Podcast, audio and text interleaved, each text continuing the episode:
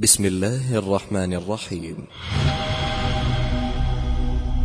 الرحيق المختوم في سيرة النبي صلى الله عليه وسلم. الدرس الثامن. تقديم عبد الرحمن السبهان. واسمعوا نبض قلوب يبلغ الكون صدى. حاربوا يا عداه كلنا اليوم فداه. واسمعوا نبض قلوب يبلغ الكون صداه.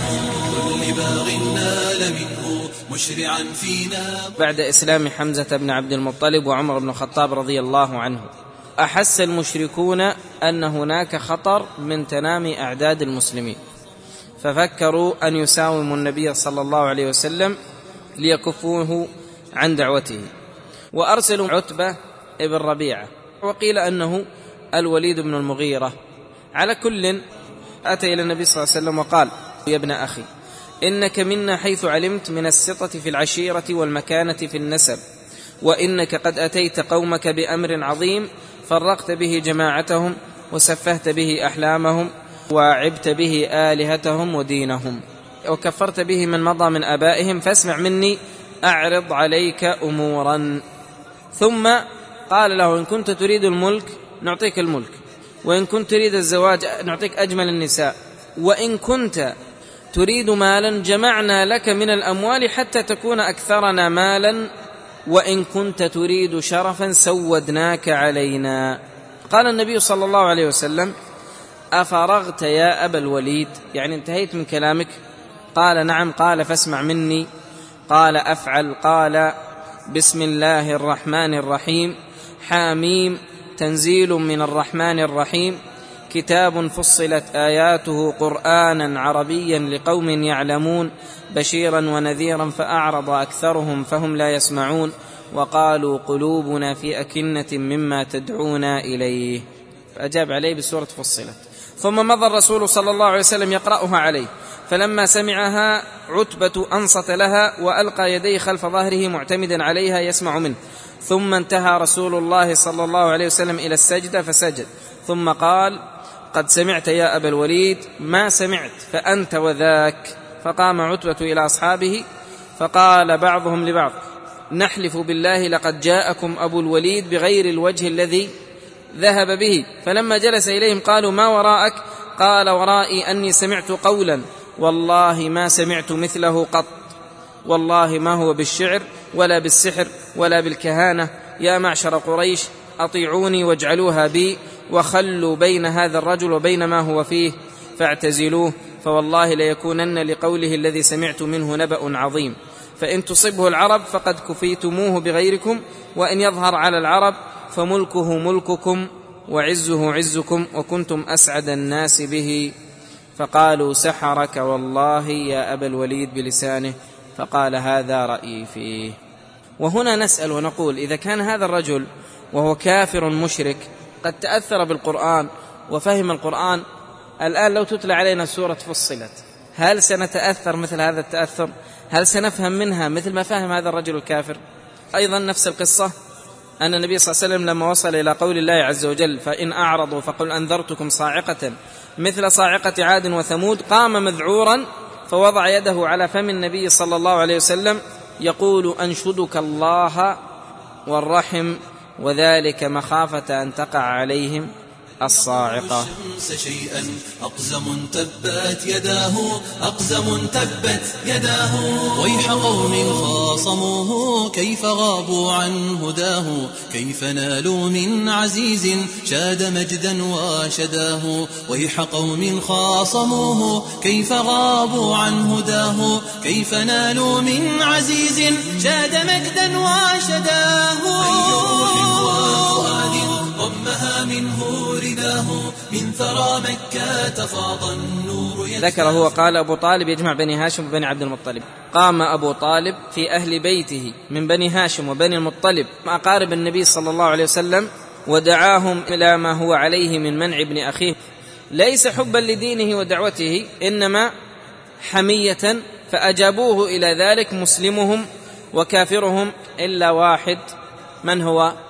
أبو لهب، وهو عم النبي صلى الله عليه وسلم، فإنه فارقهم وكان مع قريش. بناء على ما مضى أن قريش بذلت الجهد، حدثت الحادثة الصعبة الشاقة جدا في مسيرة دعوة النبي صلى الله عليه وسلم في مكة، وهو ما يعبر عنه وما يسمى بالمقاطعة. يقول أنه حدث خلال أربعة أسابيع يعني قرابة الشهر، حدثت أحداث مهمة مما سببت خوف قريش، وهي الأول إسلام حمزة، ثم بعد ذلك إسلام عمر، ثم بعد ذلك رفض النبي صلى الله عليه وسلم لجميع المساومات وترك الدين.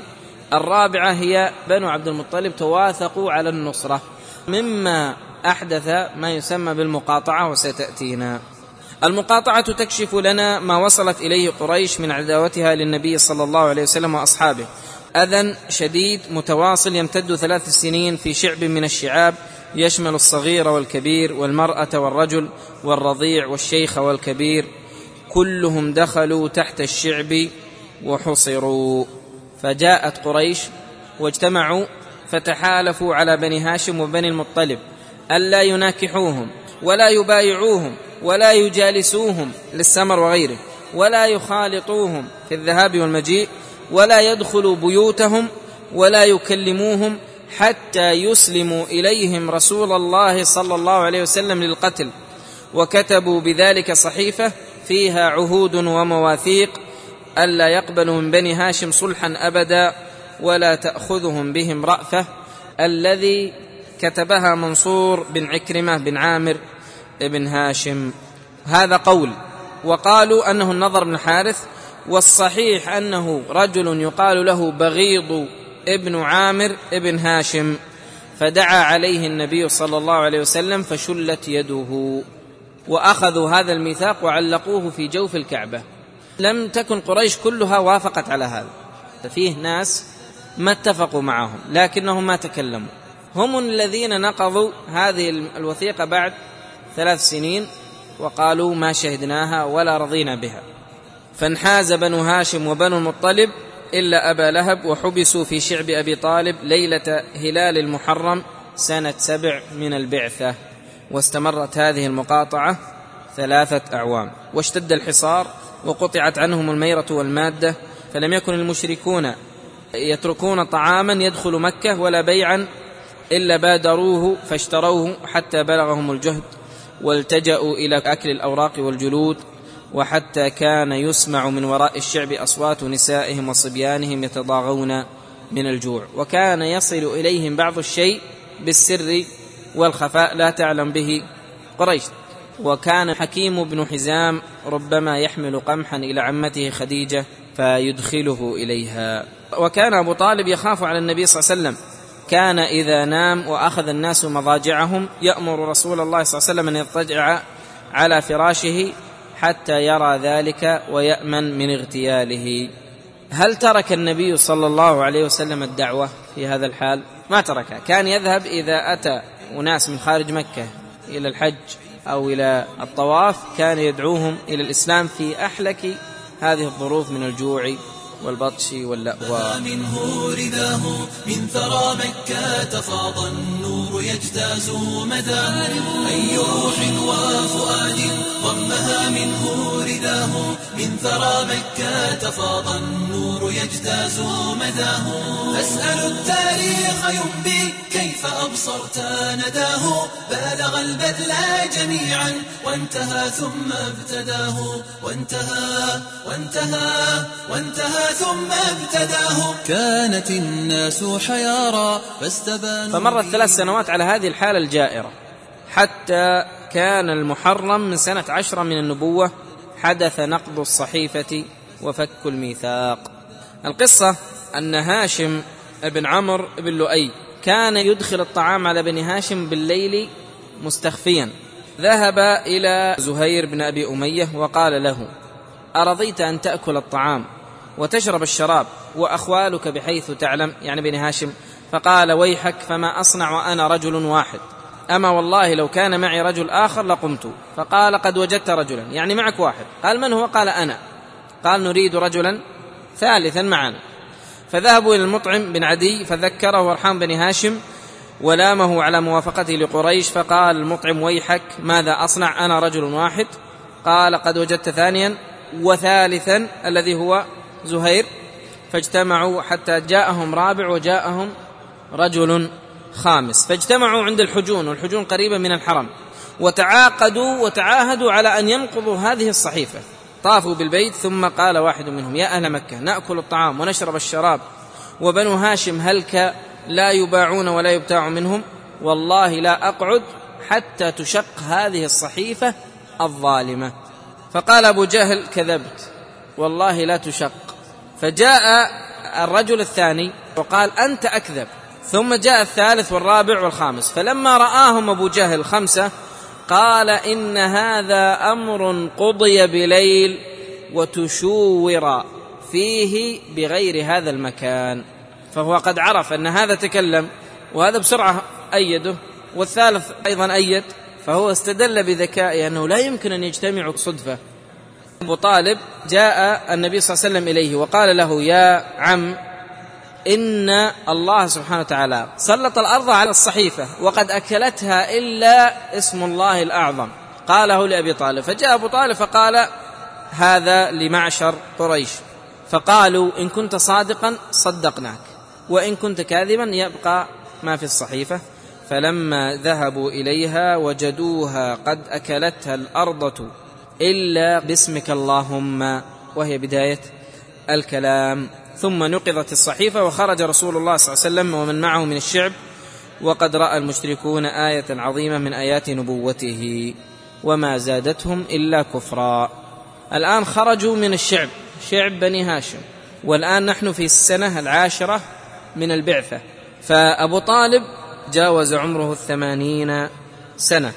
لما اشتكى أبو طالب، يعني بدأت عليه آثار المرض، فقالوا: الآن لو قتلنا محمد بعد أن يموت أبو طالب لا خاضت فينا العرب، وقالوا: تركتم هذا الرجل حتى مات عمه ثم عمدتم إليه فقتلتموه، الآن لابد إذا كنتم تريدون أن تقتلوه فلابد أن تقتلوه وهو حي خشية العار. ثم جاءوا إلى أبي طالب وكلموه، فبعث إليه أبو طالب وقال: يا ابن أخي، هؤلاء أشراف قومك قد اجتمعوا لك ليعطوك وليأخذوا منك. وقالوا له: ما قالوا؟ فقال النبي صلى الله عليه وسلم: أريدهم على كلمة واحدة يقولونها تدين لهم بها العرب وتؤدي إليهم بها العجم، الجزية. قال أبو جهل طبعا: ما هي؟ قال: نعطيك كلمة ومثلها عشر. فقال النبي صلى الله عليه وسلم: تقولون لا إله إلا الله وتخلعون ما تعبدون من دونه. فصفقوا بأيديهم ثم قالوا: أتريد يا محمد أن تجعل الآلهة إلها واحدا؟ إن أمرك لعجب. وقال الله سبحانه وتعالى على لسان هؤلاء الكفر المجرمين: أجعل الآلهة إلها واحدا إن هذا لشيء عجاب. يعني هم يقولون: العجيب أنكم تعبدون إله واحد، هذا عجيب، انعكست الفطرة. ويوسف عليه السلام قال: أأرباب متفرقون خير أم الله الواحد القهار. فقال بعضهم لبعض بعد هذا: إن هذا الرجل ما هو بمعطيكم شيئا مما تريدون، فانطلقوا وامضوا على دين آبائكم حتى يحكم الله بينكم وبينه، ثم تفرقوا. وبهذا تكون كل محاولات قريش ووفودها باءت بالفشل في ثني النبي صلى الله عليه وسلم عن أمره وعن دعوته. وقد يحمي الداعية أحد أقربائه ممن ليسوا على دعوته، وفي ذلك فائدة للدعوة حين تكون مستضعفة، إذ يمنع الأشرار من العداوة على حياته أو مسه بأذى. كانت الأفكار أسرى حررتهن يداه، كانت الناس حيارى فاستبانوا بهداه، كانت الأفكار أسرى حررتهن يداه،